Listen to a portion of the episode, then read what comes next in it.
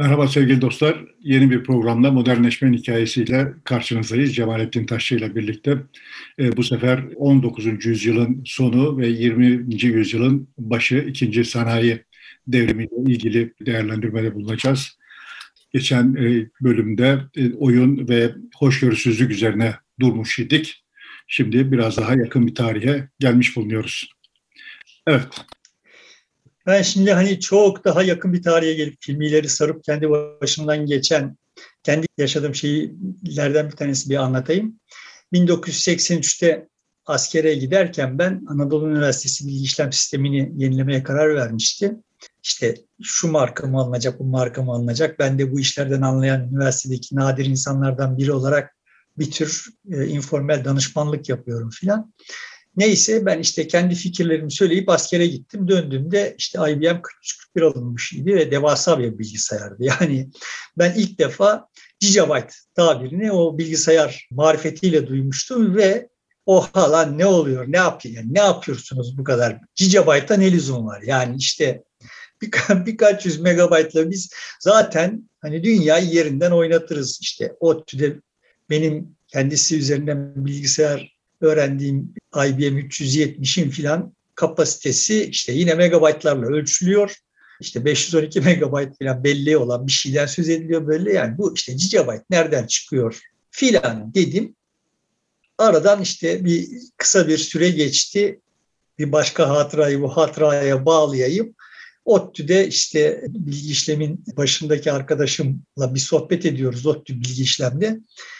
ODTÜ'de bilgisayarını daha önce yenilemişti. Bir baroza geçmişti o IBM 370'in yerine. Onu yönetiyor Talat. Talat masasının üstte bir tane küçük bir PC var. Dedi ki aha gelecek bunlarda dedi.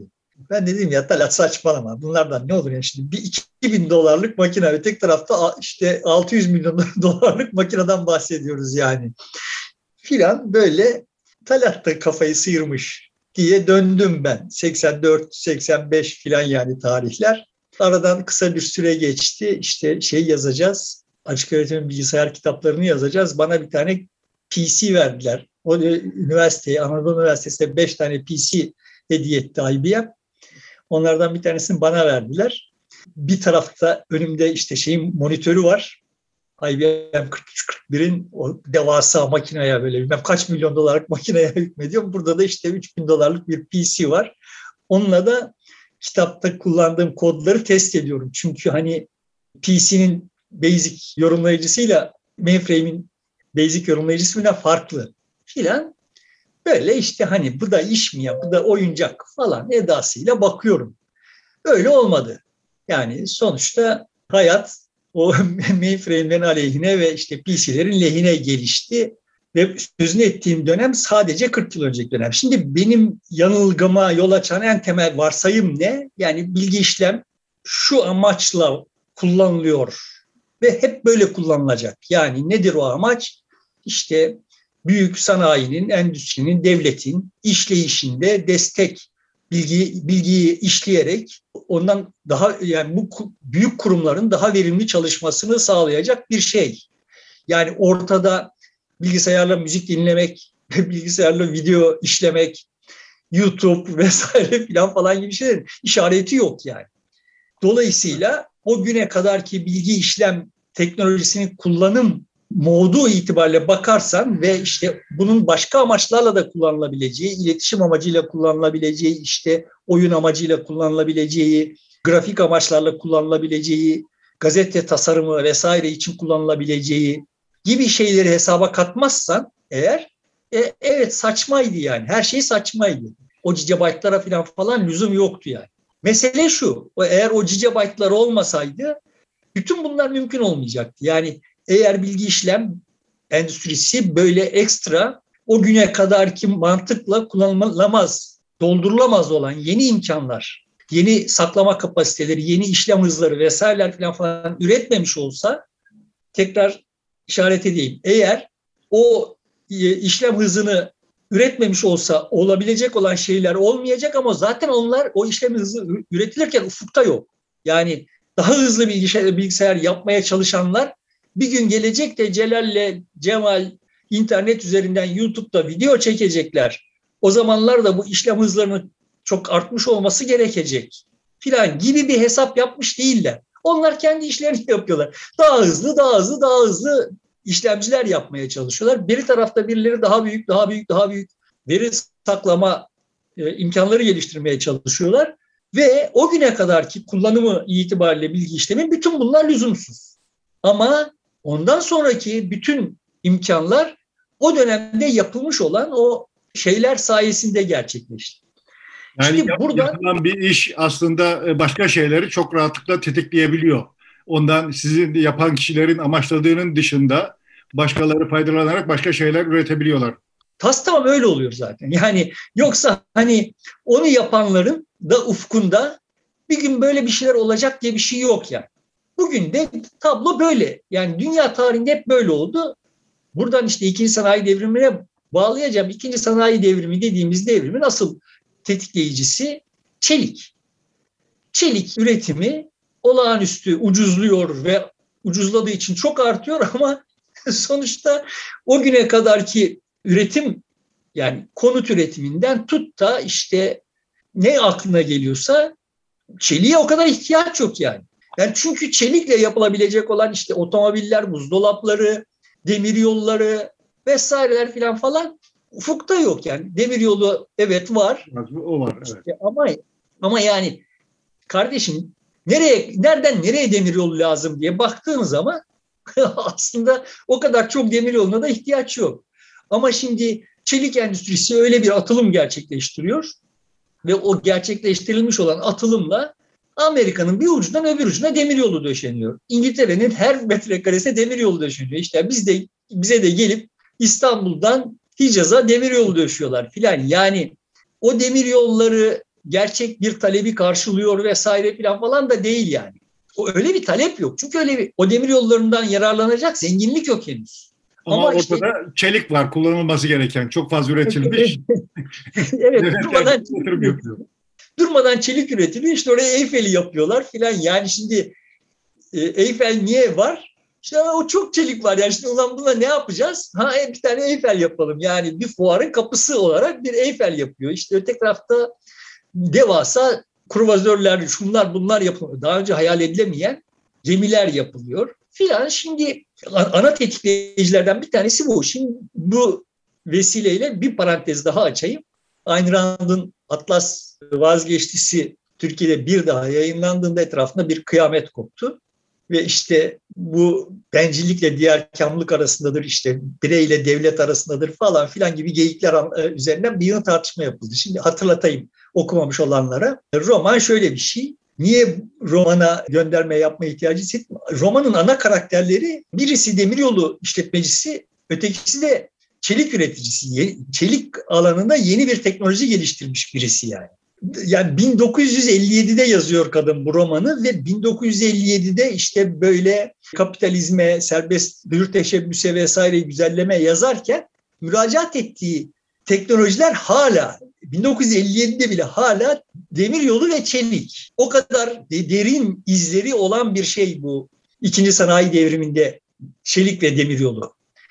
Şimdi romanda bir tane işte demir yolu işletmesi var. Bu işletmenin kurucusunun torunları birisi kadın birisi erkek birbirlerine giriyorlar. Amerika'da şöyle oluyor yani işte romanın hikayesi içinde bu bireyciliği ve işte yaratıcılığı aşağılayan böyle daha tırnak içinde toplumcu bir dalga böyle bir fikir dalgası geliyor ve bu bundan zarar görmüş olan yaratıcı bireyleri bu yaratıcı bireylerden bir tanesi topluyor. Teker teker toplayıp bir vadide bir araya getiriyor ve Amerika'da sistem çöküyor yani. Yani o anlatmaya çalışıyor ki Ayn Rand eğer bu insanlar olmasa, bu aşağıladığınız insanlar olmasa bu sistem kendi içine çöker. Sistemi taşıyor olan Atlas, yani dünyayı omuzlarına taşıyor olan Atlas, aha işte bu yaratıcı bireyler demeye çalışıyor. Rusya'dan kaçmış Amerikan düzeni karşısında gözleri kamaşmış biri olarak. Aslında hikayedeki işte o kadın karakter demir yolunu işler durumda tutabilmek için o sistemin bütün çürümüşlüğüne, çökmüşlüğüne, yozluğuna karşı demir yolunu işler durumunda tutabilmek için cansiperane bir mücadele veriyor. Kardeşi ise devleti tırtıklamakla meşgul yani. Bunlara yaslanarak işte bak burada birey, burada toplumculuk, burada fert, burada devlet falan falan hikayeleri anlatıyor. Benim açımdan hikaye hiç öyle bir şey değil. Çünkü kadın da erkek kardeşi de aynı ölçüde bireyci. Kendi menfaatlerini düşünüyorlar yani. Aynı ölçüde benciller. İkisi de kendi bencillikleriyle kendilerini tatmin etmek derdindeler. Mesele şu, kadının bencilliği, e, kadının tatmini sistemin işlemesinde, başkalarının da oyunun bir parçası olmasında. Halbuki oğlanın sadece orada güçlü, yeterince güçlü ve soyabileceği bir devletin olmasında yani. Sonuçta ikisi de bencil ama birisi yağmacı, ötekisi seni beni de oyuna katacak e, imkanlarımızı, bizim neyimiz varsa bunları tırnak içinde sömürecek. Buradan kendi bencilliğini tatmin edecek. Yani son tahlilde işte orada bir tane de bir kadının dostu olan bir çelik endüstrisi sahibi var. O böyle yepyeni bir teknoloji geliştiriyor ama işte o dönemin ruhunun şartları onun yeni teknolojisi itibar görmüyor. Çünkü işte birçok şeyi zarar görecek falan bunların üzerinden devlet olaya işte zarar görecekler adına müdahale ettiği için adam batıyor işte onu da toplayıp götürüyorlar filan böyle bir hikaye anlatıyor şey. Net toplamda benim açımdan ama hikaye hep kendi menfaati başkasının menfaatine bağlı olanlar ile kendi menfaati devlete bağlı olanlar arasında bir kamplaşmadır yani. Orada bir devlet olacak, bir ana güç olacak ve bu ana güç sonuçta tek başına yağmalanı, yağmalayabileceğin bir şey halinde olduğu zaman o menfaati başkalarının menfaatine olanlarla kavga eder. Ve işte defaatle yaşadığımız. Ulus devletlerin en güçlendiği zamanlar herhalde. Devletin e, otoritesinin ve imkanlarının en güçlü olduğu zamanlar.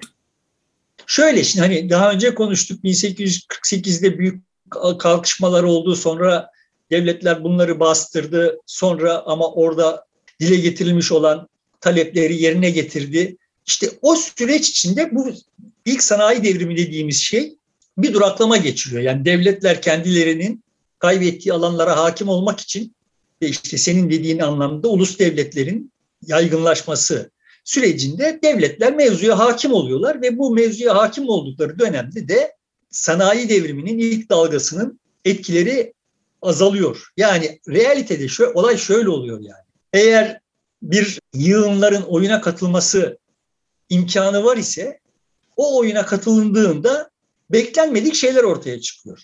Bu beklenmedik şeyler herkesten çok devletleri ürkütüyor. Beklenmedik şeylerin ortaya çıkmaması gerekiyor. Devletlerin tasarladıklarının yani devlet dediğimiz şey aslında tasarım gücü olan özne demek yani. Tasarım gücü olan öznenin tasarladığı kadarının olması gerekiyor. Ve evet ilk sanayi devrimi işte böyle buhar buhar gücüyle ağırlıklı olarak tekstil endüstrisi filan gibi şeylerin üretildiği bir şey olarak kalıyor. Zaten de insanların ufkunda ya bir de şuna ihtiyacımız var da yok zaten yani. Hani Londra'da oturan birisi ya şuradan trene binsem de akşama Manchester'da olsam gibi bir hayal kuramıyor, kurmuyor ki. Yani öyle bir imkan olmayınca onun talebi de olmuyor yani. Ya da işte şöyle bir boya olsa da evimi boyadığımda işte her bahar yeniden kireç badana yapmak zorunda kalmasam gibi bir hayali yok yani. E, elindeki imkan bu yani. Bir kat giysisi varmış, üç kat olmuş, beş kat olmuş. Tamam ne güzel, zenginleşmiş yani. Karnı da doyuyor. Eskisine kıyasla daha çok tarımsal üretim de yapılıyor.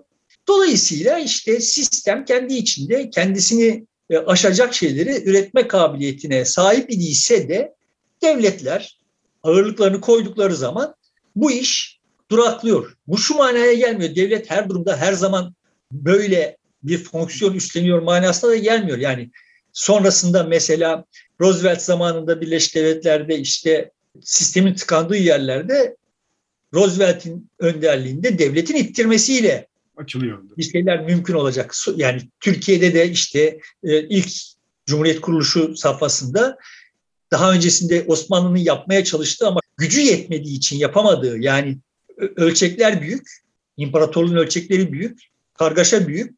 O şartlar altında gerçekleştirilmesini sağlayamadığı şeyleri Cumhuriyet gerçekleştirecek. işte sanayileşmenin ilk adımları vesaire devlet marifetiyle atılacak. Ama her durumda işte burada temel sıkıntı şu. Devlet bunları yaptığı zaman bunun toplum tarafından yapıldığı zamanki gibi olmuyor yani. Bunun misallerini göreceğiz şimdi burada da. Ama her halükarda temelde şu dünyanın genel karakterini işaret etmiş olduk. Dünya böyle işte orada çelik üreticileri çeliği daha ucuza ve daha çok üretmek için çaba harcarlar ama ortada o kadar çelik talebi olmaz başlangıç itibariyle. Üretildiği için ha bak bu çelikle şunlar da yapılabilirler olacak ve ikinci sanayi devrimi dediğimiz şey ağırlıklı olarak o çelik üzerinden yürüyecek. Çelik, demiryolu, kömür. Yani kömür hem demiryolu için hem çelik üretimi için elzem bir şey. Ve elektrifikasyon yani sonuçta temel şey bütün ikinci sanayi devrimi boyunca gözlenen bütün o ürün çeşitlenmesi ve hayatın hemen her alanında iyileşme ağırlıklı olarak bu işle başlayacak. Şimdi burada bir başka parantez daha açayım. Biz işte buradan böyle konuşuyoruz. İşte 18. yüzyılın sonu, işte 17. yüzyıl, 17. yüzyılın ikinci yarısı falan filan. Hani bizi izleyenleri böyle hani bu tür programları böyle dinleyip geçmek, dinle, yani dinleyip durmak hoş geliyor olabilir, olabilir. İşte biz de izliyorlarsa bizimki de hoş geliyor. Ama şunu düşünmelerini isterim yani. Bak biz bugün buradan 19. yüzyılın son çeyreği, 20. yüzyılın ilk çeyreği falan diye konuşuyoruz. Birileri de bundan 300 yıl sonra, 200 yıl sonra işte 20. yüzyılın son çeyreği, 21. yüzyılın ilk çeyreği falan diye bizim yaşadığımız dönemden söz edecekler ve o ondan söz ederlerken vay işte Türkiye'de Erdoğan varmış da orada Covid diye bir şey gelmiş bunların başına da bu salaklar ulan bu ilk defa bizim başımıza geliyor ne büyük bir vahamet falan falan de, diye zannetmişler de dünyada bu kadar salgın insanlık tarihinde bu kadar salgın varken kendi başlarına geleni biricik bir şey zannetmişler de işte şurada da enflasyon şöyle yükselmiş falan falan buradan da şu insanlar şu acıları çekmişler filan diye pişmişlerden hiç bahsetmeyecekler. Yani biz şimdi burada nasıl bak çelik dünya şöyle değiştirdi diye bahsediyor isek o dönemde de artık neyse yani muhtemelen işte internet, sosyal medya filan. Şimdi bunlar bu sosyal medya diye bir şey icat edildi o tarihlerde ve işte bu emekleme döneminde şunlara yol açtı. Sonra oradan şöyle rafine oldu, şöyle gelişti filan diye söz edecekler ve senin, benim o sosyal medyada ne tür yalanlara inandığımız, bebek sahilinde şunlara şahit olduğumuz filan gibi şeyler bu teferruat içinde kaybolacak. Yani bu bütün şimdi yaşıyor olduğumuz iniş çıkışlar tarihe baktığımız zaman ana hatları itibariyle son derece böyle manasız, e, ufak tefek şeyler olarak kalacak yani. E, ana izler dönem... diyor doğal olarak da anlatırken geçmişe baktığımızda ana izlere bakıyoruz. Ayrıntılar artık oradaki küçük tartışmalar çok fazla ilgilendirmiyor. Yani işte orada böyle bir yığın devletler yıkıldı, çözüldü, bir yığın yeni devletler kuruldu, yığınla insan öldü, acı çekti falan bir yığın bir şeyler oldu şimdi. Şu sözünü ettiğimiz dönemde de böyle acayip kavgalar oldu. O ona girdi. Yani çok sonrasında bundan daha sözünü ettiğim dönemden daha sonrasında bile İngiltere gibi sanayi devriminin beşiği olan ülkede fizyokratlar böyle ağızlarını doldura doldura göğüslerini gere gere kardeşim bu sanayi dediğiniz gelip geçici bir heves, işin özü tarımdır diye ciddi ciddi yayınlar yapacaklar, tartışmalar yapacaklar falan. Yani şimdi bunların hepsi ve buna benzer sayısız yanılgı, sayısız gaf yaşandı ve onlar hepsi o dönemde kaybolup gitti. Ana hatlar itibariyle bir şeyler belirleyici olarak kaldı. İçine yaşarken de neyin belirleyici olarak kalacağı belli olmaz yani. Yani içinde yaşarken o çelik üreticileri ha tamam şimdi biz buradan ya da işte o çelik üretimini improve edip geliştirip duruyor olanlar ha şimdi biz buradan tarih yazıyoruz filan gibi hayal kuruyor da değillerdi yani. Öyle öyle bir dünya yoktu yani. Ama o çelik üretimi işte e, gerçekten birçok şeyi daha önce tasavvur edilemeyecek birçok şeyi mümkün kıldı. Yani otomobil gibi bir şey söz temsili daha önce tasavvur edilebilir miydi? Edilebilirdi. Ama şimdi otomobili yapmak için ihtiyaç duyduğun şey çelik. Ve o çeliğin fiyatı o kadar yüksek ki eğer sen o çelikle otomobil yapmaya kalkarsan, çelik o kadar bulunmaz bir şeydi. Fiyatı o kadar yüksek ki onunla otomobil yapmaya kalkarsan bunu kimseye satamazsın. Yani olay feasible değil yani. Ama belki birileri bunun hayalinde kurdu da o tarihler. Muhtemelen kurmuştur. Muhtemelen kurmuşlar ki onun üzerine gelişiyor zaten. Yani e, araba e, hayal etmişlerdir, mühendisler düşünmüşlerdir. Ama bir ekonomik olması için belli bir zamanı geçmesi gerekiyordu doğal olarak. İşte biz onları bilmiyoruz yani. Ama işte Carl Benz'i biliyoruz yani. Çünkü işte çelik ucuzlamış. 1886'da patentini almış yani bir tane işte böyle üç tekerlekli bir çelik tamamen çelik yani. Bir otomobil yapıyor ve ne kadar tamamen çelik tekerlekleri de çelik yani. Çelik tekerlek üzerinde çelik bir e, konstrüksiyonun üstüne oturuyorsun ve işte çelik direksiyonu de çevirerek falan yani lastik yok ortada çünkü daha. Ama işte şimdi olay öyle olunca öteki taraftan da birileri gidip de kauçuktan lastik üretiyor. İşte o otomobil lastiği olması için üretiliyorsa da başlangıç itibariyle o yığınla uygulama alanı çıkıyor. Onun yığınla uygulama alanı çıkıyor. Bu olay yani herkesin katılabildiği durumda herkes bir ucundan tuttuğunda bir ucundan katılabildiğinde işte o ikinci sanayi devrimi dediğimiz şey mümkün oldu. Yani devlet kardeşim şimdi otomobile geçme zamanı filan diyecek olsa bu güce sahip olsa bu işler bin, bin yıl alırdı yani eğer gerçekleşebilecek değilse. Devletler genel olarak o tarihlerden itibaren şu fonksiyonu üstlendiler. Altyapıyı yani evet sen şimdi çeliği çok ucuza üretiyorsun ve işte çok da çelik üretiyorsun. Senin çeliğin fazlasını alıp işte demir yollarını kurdu devletler ya da kurdurdu. Ya Amerika'da işte finanse etti. Yani o Ayn Rand'ın romandaki o kadın da böyle hani devletle falan falan itişiyor değil. Çünkü eğer devlet desteği olmasa, teşviki olmasa o demir yolunu kuramayacak dedesi yani.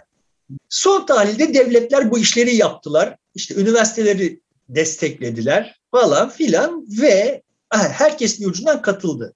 Şimdi bunu yine çok daha güncel bir hikaye üzerine inşa edelim yani. Daha önce bunu konuştuk diye hatırlıyorum ama bunu, bu, hikayeyi tekrarlayıp durmakta bir beis görmüyorum. Şimdi 1984'te o sözünü ettiğim işte tarihlerde Macintosh 1984 artık 1984 gibi olmayacak diyerek kendi kişisel bilgisayarının reklamını yaptı ve işte ilk kişisel bilgisayar diye piyasaya sürdü.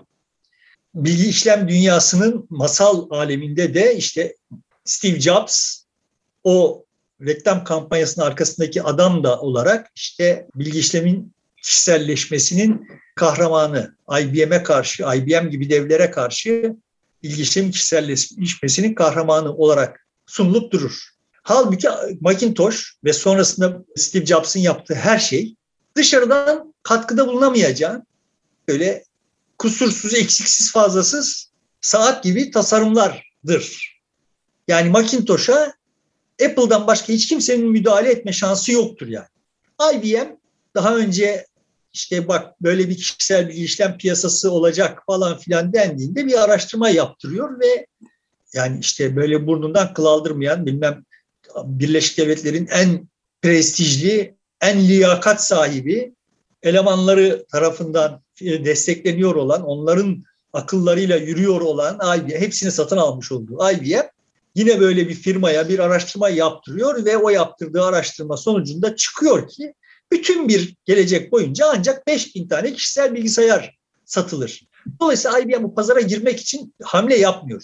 Bunu daha önce şey için anlatmıştım tekrarlayayım. Yani sonuçta bu böyle liyakat, miyakat falan filan orada profesör işte Harvard hepsi Harvard MIT profesörleri yani bunlar. Ve işte liyakatları bu yani. Yapabildikleri IBM yani ve işte yine orada liyakat sahibi adamların da öngörüleri bu. Tamam Dünyayı böyle bunlar yapmıyor yani. Bizde Asıl, de bizde de cep telefonu yaygınlaşırken e, işte kurulu olan işte Koç gibi, e, Sabancı gibi büyük şirketler bununla ilgilenmemişlerdi. E, aşağıdan gelen başkaları bu işe heves edip yükseldiler. Evet, sonuçta şimdi esas hani bu, bu günümüze ışık tutması için söylüyorum. Böyle orada bir böyle tuhaf yani liyakat önemli bir şeydir. Liyakat önemsizdir demiyorum. Ama liyakati böyle işte diplomaya, otorite, o, o camianın içindeki otoriteyi falan bağladığında ve merkezileştirdiğinde buradan bir sonuç, bir, bir haslat çıkmıyor. Orada garajdaki çocuklar Macintosh'u yapabiliyorlar yani. Sorun şu. O Macintosh'u yapanlar da 1984 artık 1984 gibi olmayacak diyorlar filan falan da o kişisel bilgi işlem bilgisayarla ne yapılacak bunu da bilmiyorlar. Yani üstünde de böyle hani oyun oynayabileceğin veya grafik işleyebileceğin veya metin yazabileceğin bir şeyler de yok yani. Ne olacak? Niye? Alan niye alacak? Ama aldı insanlar çünkü yeni bir nesil geliyordu ve o yeni nesil bilgisayarda kod yazmak yani ben de mesela 1975'te bir, benim hayata tutunmamı yani bir tutunamayan olmama mani olan hayata tutunmamı sağlayan şey bilgisayardır. Yoksa ben üniversiteyi bitiremezdim yani. Ama başka yerde bilgisayara erişemeyeceğim. Ancak ODTÜ'de kalırsam, öğrenci olarak kalırsam bilgisayara erişebileceğim diye ucundan tutunup zar zor bitirdim okulu yani. Hani dörtle falan falan mezun olmadım başkaları gibi. Zar, zar zor mezun oldum yani. Ama net toplamda oradaki beni bağlayan şey o bilgisayara erişimdi. Ne yapıyordum bilgisayarla? İşte beşe beşlik şey karelerini, sihirli kareleri çözecek program yapıyordum. Yani kod yazıp kendi uydurduğum problemleri, kendi kendime uydurduğum problemleri kendi kendime çözebilecek kodu yazıp ha yazabildim bunu yani. Şimdi tamam o zaman bir tane 1977 takvimi yapayım.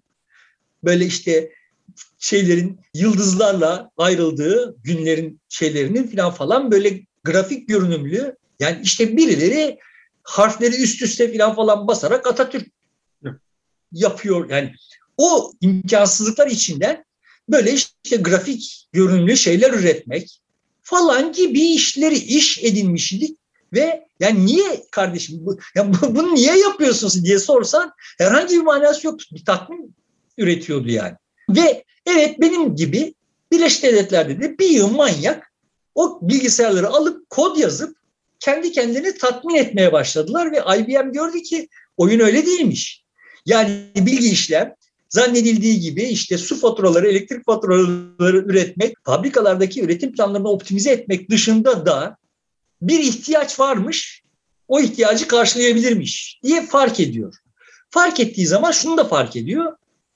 IBM'in kendi o bürokrasisi içinde eğer bir PC, kişisel bilgisayar üretmeye kalkarsa atı alan Üsküdar'ı geçecek. IBM yetişemeyecek yani.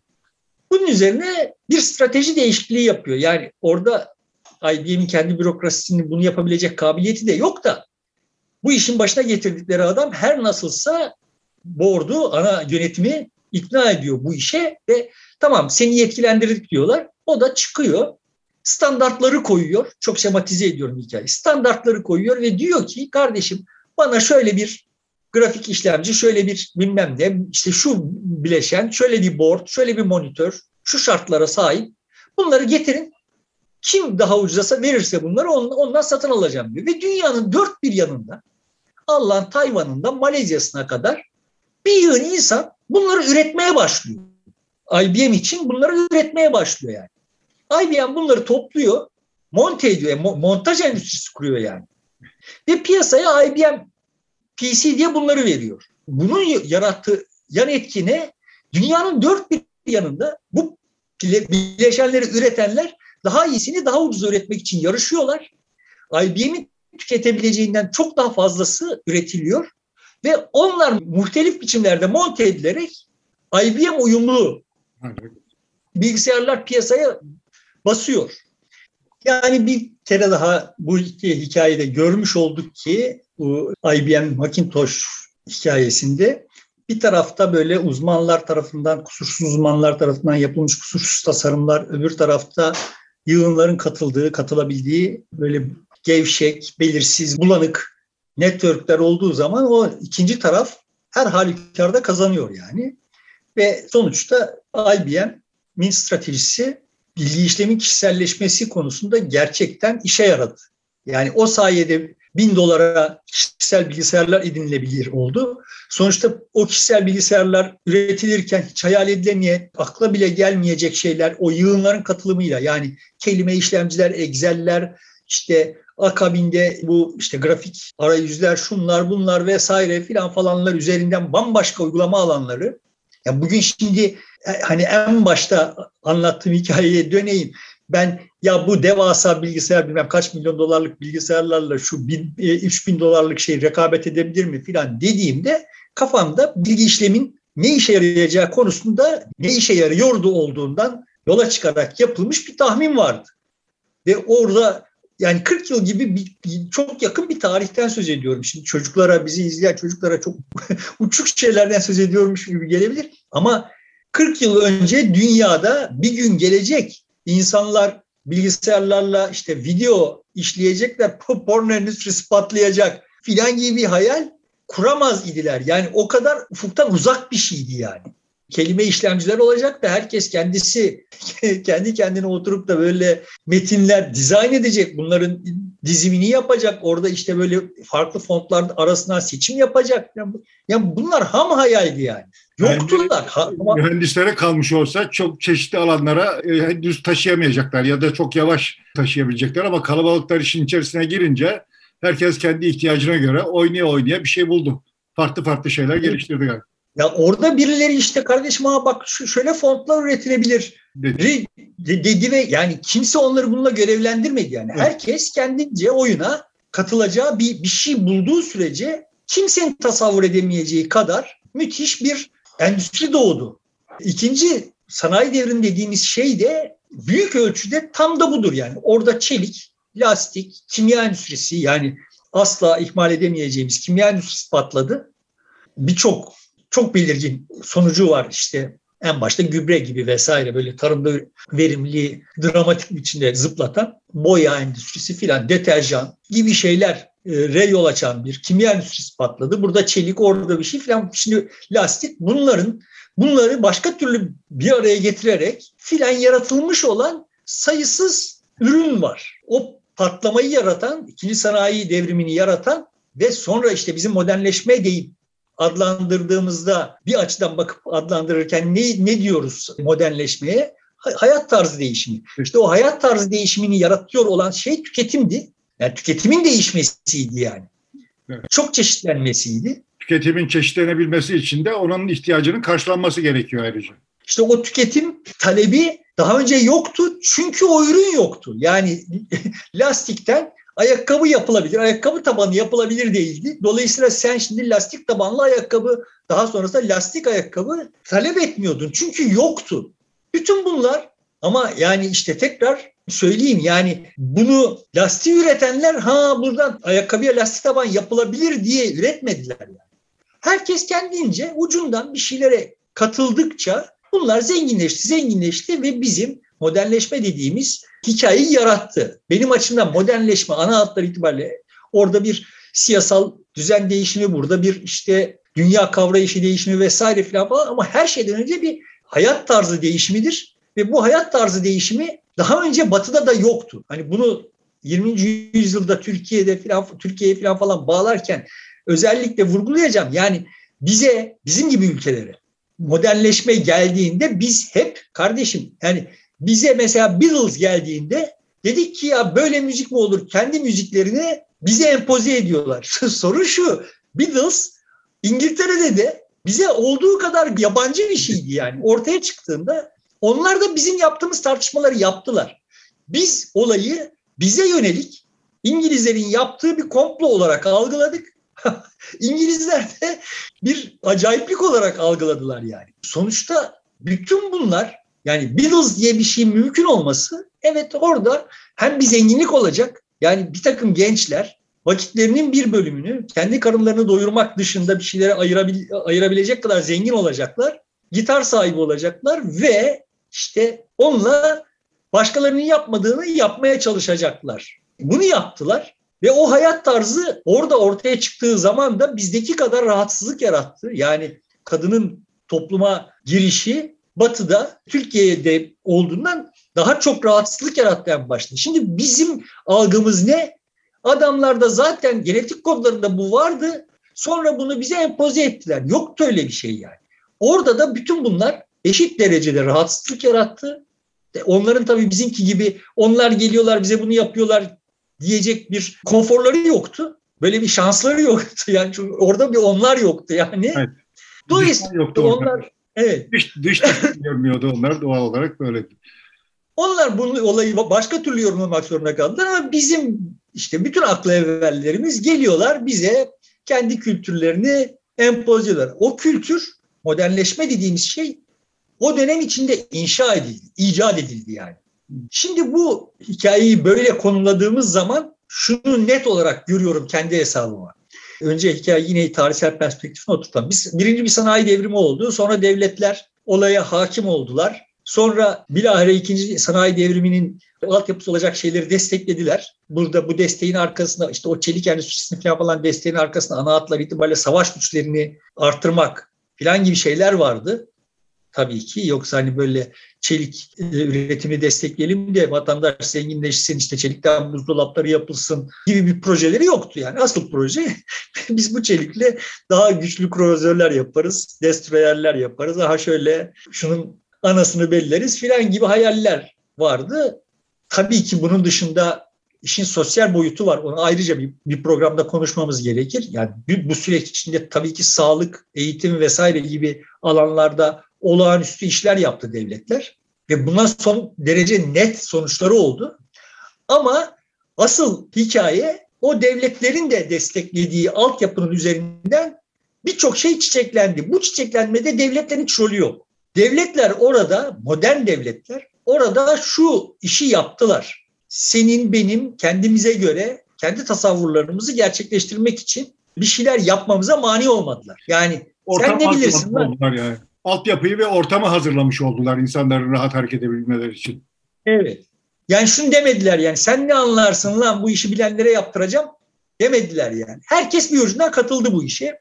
Birçok kişi battı. Birçok kişi çok acı çekti. Yani otomobil yapmaya kalkan herkes de beceremedi yani. Bir, bir yıl hayaller hakim kaldı.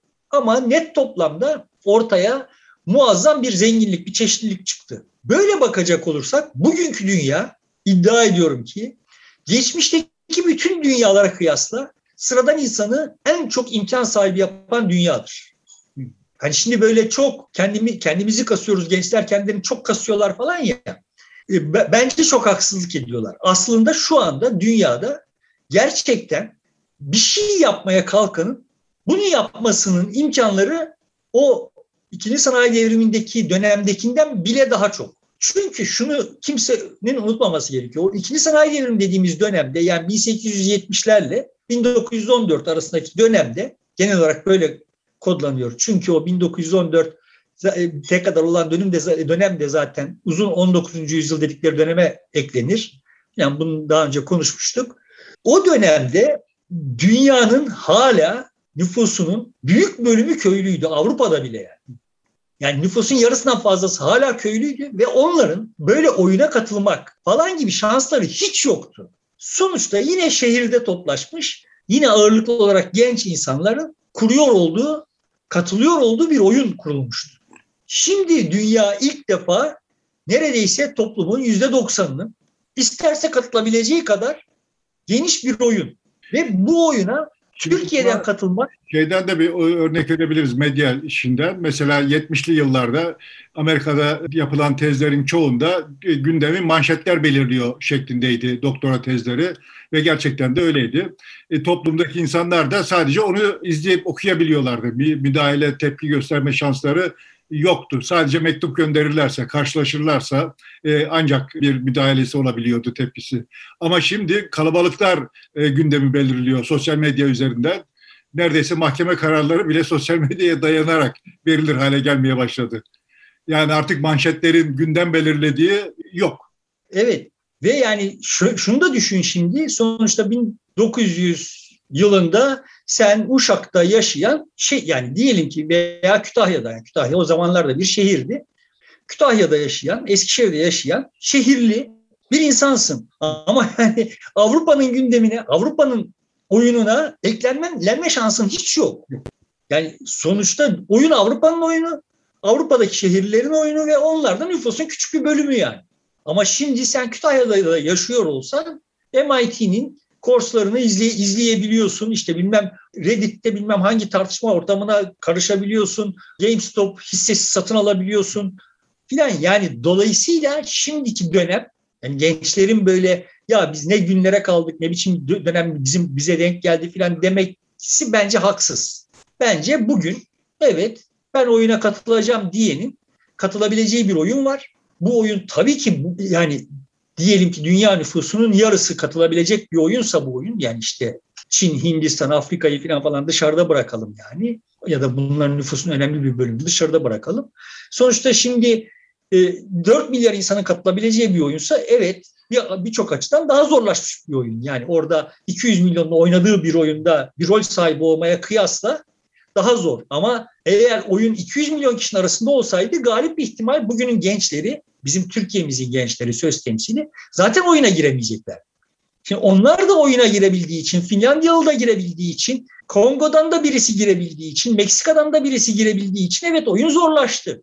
Ama bu aynı zamanda bu şu manaya geliyor ki herkes girebilir artık bu oyuna. Yani. Bu açıdan bakıldığında insanlık tarihi ilk defa bu kadar demokratik. İlk defa yani. Böyle bir dönem o 1870-1914 arası içinde yaşarken yaşayanlar da nasıl bir yani benzersiz dönem olduğunu bir biçimde hissediyorlar. Çünkü işte asansör diye bir şey çıkıyor. Yani daha önce işte merdiven çıkman gerekip dururken orada asansör diye bir şey çıkıyor. Ertesi gün bakıyorsun otomobil diye bir şey çıkıyor. Yani daha önce bisiklet çıkmış, bir bisiklet patlaması olmuş, herkes bisiklet sahibi olmuş. Şimdi otomobil diye bir şey çıkıyor ve akabinde Avrupa'nın dört bir yanında Birleşik Devletler'de işte Kıtrak gibi otomobil üreticileri çıkıyor. Buzdolabı çıkmaya başlıyor. Evet, böyle bu her gün yeni bir şeyler ortaya çıkıyor ve Avrupalılar yani Avrupa'nın seçkinleri de şunu durmadan popülerize ediyorlar yani. Dünyanın kalanıyla aramızda artık tarihte benzeri olun, olmamış bir fark var. Sahiden de öyle yani. Avrupalılarda olağanüstü bir özgüven patlaması oluyor. Bu özgüven patlamasının böyle bir şeylerde sembolik olarak bakacak olursak sloganlarda görüyoruz. Yani işte o özgüven patlaması böyle büyük bir şehvetle bir Dünya Savaşı'nın kotarılmasına yol açacak. Yani savaşa son verecek savaş. Yani düşünebiliyor musun? Yani savaşa doğru gidiyorsun, savaş yapmaya çalışıyorsun ve savaşı kodlarken savaşa son verecek savaş gibi böyle küstah bir slogan icat ediyorsun yani. Ya da işte Titanic'i denize salarken asla batmayacak gemi diye salıyorsun ve ilk seferinde daha hedefe varmadan batıyor. Ama bunlar bile böyle o özgüven patlamasını yaralamıyor yani. Ve oradan buradan durmadan yani bilimsel araştırmalar yeni bir takım şeyler ortaya çıkarıyorlar. Şimdi unutmamak gerekiyor. 1800'lerin sonlarında yani 19. yüzyılın sonlarında bilim dünyasında yaygın olarak kabul edilmiş bir atom kavramı yok. Yani maddenin atomlardan meydana gelmiş olduğu hakkında ta işte antik çağlardan kalan bir, fikir var ama bilim dünyası evet tamam atom vardır noktasına henüz gelememiş. Beynin hücreleri, nöronlar bilinmiyor, hücre bilinmiyor. Canlı varlıkla cansız varlık arasında yaygın olarak materyalist olan bilim dünyasında bile canlı varlıkla canlı, cansız varlık arasındaki farkı yaratan bir tür bir canlılık maddesi gibi bir şeyin olduğuna dair yaygın bir kanaat var. O özgüven patlamasına sahip olan Avrupa'nın bilimsel zemini de bu. Hani şimdi böyle bu cahil millette ne yapılabilir ya falan falan diyorlar. O eğer hal öyle olsa o dönemin o cehaletiyle herhangi bir işin yapılamamış olması gerekiyor. Ama bütün bu gördüğümüz bugün tüketiyor olduğumuz, faydalanıyor olduğumuz ne varsa işte o dönemlerdeki fikirlerle yapılmış olan şeyler. Dolayısıyla bu iş böyle toplumun cehaletiyle veya şununla falan açıklanabilir değil. Ya da kültürle veya işte inançla falan açıklanabilir şeyler değil. Bunlar manasız kavramlaştırmalar. Ya bir bu, tane önemli bir şey. De mesela diyelim ki 200 e, bin insan çalışıyorsa dünyanın diğer geri tarafı çalışmıyor. Ya da 200 milyon insan çalışıyorsa diğer nüfus da bu üretimin içerisinde değil. Çalışmıyor demeyelim de bu üretimin içerisinde değil. Tabii tabii. Ama yani sonuçta bu herkese bu Yetiyor. üretim ürünleri herkese yayılıyor yani. Belli faz farkıyla. Yani sonuçta bizde işte Evet Amerikalılarla eş zamanlı olarak olmasa da işte 40 yıl sonra 60 yıl sonra buzdolabı sahibi oluyoruz. Bize, bizim üretmediğimiz bir şeye sahip oluyoruz yani gibi. Yani internete işte onlarla eş zamanlı olarak sahip evet, olduk. Buradan Bize... hareketle günümüzde e, makineler çalıştığı zaman insanın çalışmasına ihtiyaç kalmayabilir. Makineler bu işi görebilir gibi bir sonuçta çıkabilir. Ya kesinlikle öyle bir durumdayız ya. yani zaten muhtemelen öyle olacak. Bir 21. yüzyıl sonu hayali kurmaya kalksak büyük ihtimalle o hayalin birinci bileşini kimsenin çalışmadığı bir, bir dünya olacak. Yani kimsenin çalışmadığı derken herkesin bir bir iş yaptığı ama gelirinin o işle endeksli olmadığı, o işten ekstra bir geliri olabilir. Ana geliri o işten işe endeksli olmayacak. Bir ikincisi o bir ömür boyu tekrarlanacak bir iş olmayacak. Muhtemelen bugün işte şurada bir video edit edecek, öteki tarafta bir tıbbi bir kongrenin bilmem nesini dizayn ediyor olacak falan filan böyle herkes bir iş yapacak kendini tatmin etmek için. Herkes sosyalleşmek için de işe ihtiyacı var ama insanların hayatını idame ettirmesi işe bağlı olmayacak yani. Bizim bildiğimiz anlamdaki iş muhtemelen zaten ortadan kalkacak. Birinci şeyi bence geleceğin hayatının böyle bir şey olacak. Çok daha uzun yaşa, yaşanacak vesaire. Yani bunları da ayrıca konuşabiliriz. Yani modernleşme hikayesi bitirince bundan sonraki dünya hakkında hakem kesebiliriz yani. Ama böyle fikirler, efendim işte kültür, şu bu bunların hepsinin etkisi vardır. Ama bunlar tayin edici, belirleyici şeyler değil. Ve zaten onlar toplumun bir kültürü var da o kültür değişmeden yürüyor değil yani. İşte bütün bu dönem boyunca bizim içinde yaşadığımız toplumun kültürü de defaatle değişti. Avrupa'nın kültürü de o tarihlerde defaatle değişti. Kültür belirleyici bir şey. Yani o ruh durumu olarak bakacak olursak o etkileyici bir şey. Ama asıl belirleyici olan şey işaret edip duruyorum dur, duruyorum ki örgütlenme tarzı. Benim katılmama izin veriyor ise oyun.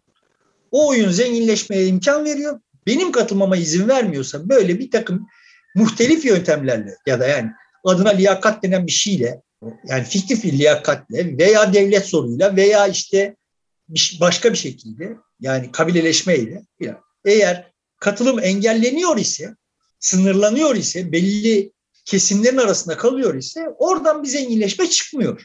Ya da çok yavaş çıkıyor yani. Dolayısıyla asıl hikaye benim açımdan örgütlenme tarzıdır. Toplumda örgütlenme tarzıdır ve ikinci sanayi devrimi bu örgütlenme tarzının ne kadar muazzam bir çiçeklenmeye yol açabildiğini en tipik göstergelerinden bir tanesi. Sonrasında işte üçüncü sanayi devrimi diyebileceğimiz bilgi işlem vesaire falanın döneminde de aynı şey gerçekleşti ve evet oyunu tayin eden IBM'in kibirli, burnu büyük IBM'in uzmanları vesaireler olmadılar. İsmini bilmediğimiz sınırsız sayıda insan çok çeşitli yöntemlerle bu sürece katkıda bulundu ve bulunuyor yani. Yani işte Bill Gates yapmadı yani işi. Veya işte sosyal medyayı işte orada birkaç kişi kendi kafalarına göre yapmadılar yani. Sonuçta bütün bunlar insanların ana hatları itibariyle Bill Gates'in, Zuckerberg'in vesaire falan kullandığı altyapıyı devletler yaptı. Yani senin benim vergilerimle yaptılar. Malı da katılımcılar üretti. Yani genel olarak. Ama ne oldu? İşte malı götüren Bill Gates oldu, Zuckerberg oldu işte filan. Şöyle de diyebilir miyiz? Günümüzde mesela büyük bir AVM ya da büyük bir bina, alışveriş merkezi gibi e, devlet veriyor azı şeyi, arsayı. Bir tane müteahhit çıkıyor, e, parayı finans kuruluşlarından buluyor, vatandaşa satıyor. Zengin olan e, o müteahhit olmuş oluyor. Evet. Devletler bu anlamda bir defa daha raydan çıktılar bütün dünyada. Kendi yani böyle olur olay. Bunu, bunu da yadırgamamak gerekiyor yani. Sonuçta böyle olur. Çürür yani. Ve çürüdüğü zaman onun yenilenmesi gerekir. Bir şeylerin yenilenmesi gerekir. Şimdi öyle bir dönemde yaşıyoruz. Yenileniyor yani. Sonuçta orada Birleşik Devletler'in kendi kaderine, Birleşik Devletler'in tepesindeki adamların kendi kaderlerine hakim olamadıkları görünüyor yani. Yap, yap ettiklerine bakarak görünüyor. Dolayısıyla orada bir alt oluş gerçekleşiyor. Şimdi bunu yarattığı deprem etkileri var hepimizde. Depremin içinde yaşıyoruz yani. Ama bu şu manaya gelmiyor. Yani bu hep böyle gidecek manasına gelmiyor.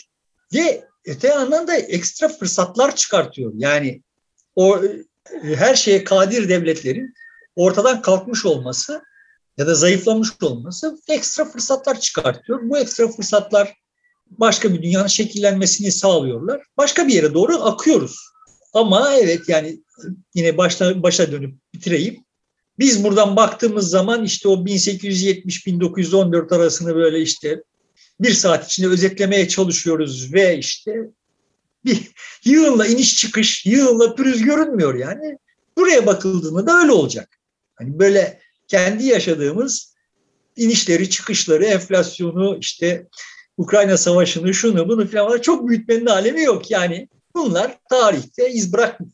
Dolaylı birçok birçok şeyin sonucu bunların her birisi ve birçok şeyi doğuracaklar. Ama ana trendin böyle muhtelif düğüm noktalarından söz ediyoruz. Ana trend böyle çok karamsar olmayı gerektirecek bir trend olduğunu düşünmüyorum. Türkiye açısından çok ümit, ümit var değilim parantezinde bir daha söyleyeyim ama insanlık açısından öyle çok karamsar olmayı gerektirecek bir durum yok diye düşünüyorum. Bunları da bunları söylerken de işte hep bu varsayımları kafamda taşıyarak söylüyorum. Yani sonuçta ikinci sanayi devrimi dediğimiz şey son derece böyle ürkütücü o işte 1848'lerin dünyanın dört bir yanında Avrupa'nın dört bir yanında aynı anda patlayan ve ya ne oluyoruz dedirten kalkışmalarının yarattığı dalgaların ürünü. Yani devletlerin ona karşı pozisyon almalarının ürünü olarak mümkün oldu yani. Ya baktığınız zaman ürkmek için düşün ki şimdi 1848'de 20 yaşındasın. Hatıraların bunlar yani bizim işte 1968 yaşadığımız gibi yani. Tam hatıralarını onlar ve o hatıralarla ya eyvah bu sistem o kadar da muhkem değil, o kadar da emniyetli değil. Her an sallanabilir, sarsılabilir, çözülebilir. Endişeleri yaşarken, yaşayarak geliyorsun 1870'lere.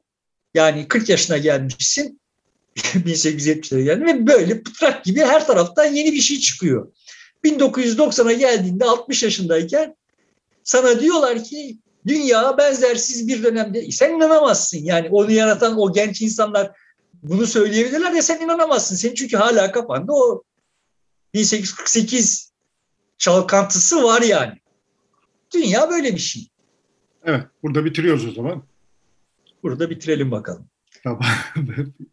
Şimdi yani önümüzdeki program müsait olursak bir takım böyle 19. yüzyıla dair tablolar üzerinden bak yani işte hani o döneme dönemde yaşayanların o dönemi resmederken kullandıkları şeyler üzerinden filan falan dönemin ruh durumunu e, ve ona yaslanarak da şeyi konuşalım. Bu ikinci devrimin sosyal boyutlarını konuşalım. Sosyal hayata ne, ne tür etkiler yaptıklarını. Sonra işte savaşa geliriz. Tamamdır. Peki. Sevgili dostlar burada bitiriyoruz programı. Haftaya görüşeceğiz yeniden ama katıl butonuna basarak bize destek olabilirsiniz. Şimdiden çok teşekkür ediyoruz. Görüşmek üzere. Hoşçakalın.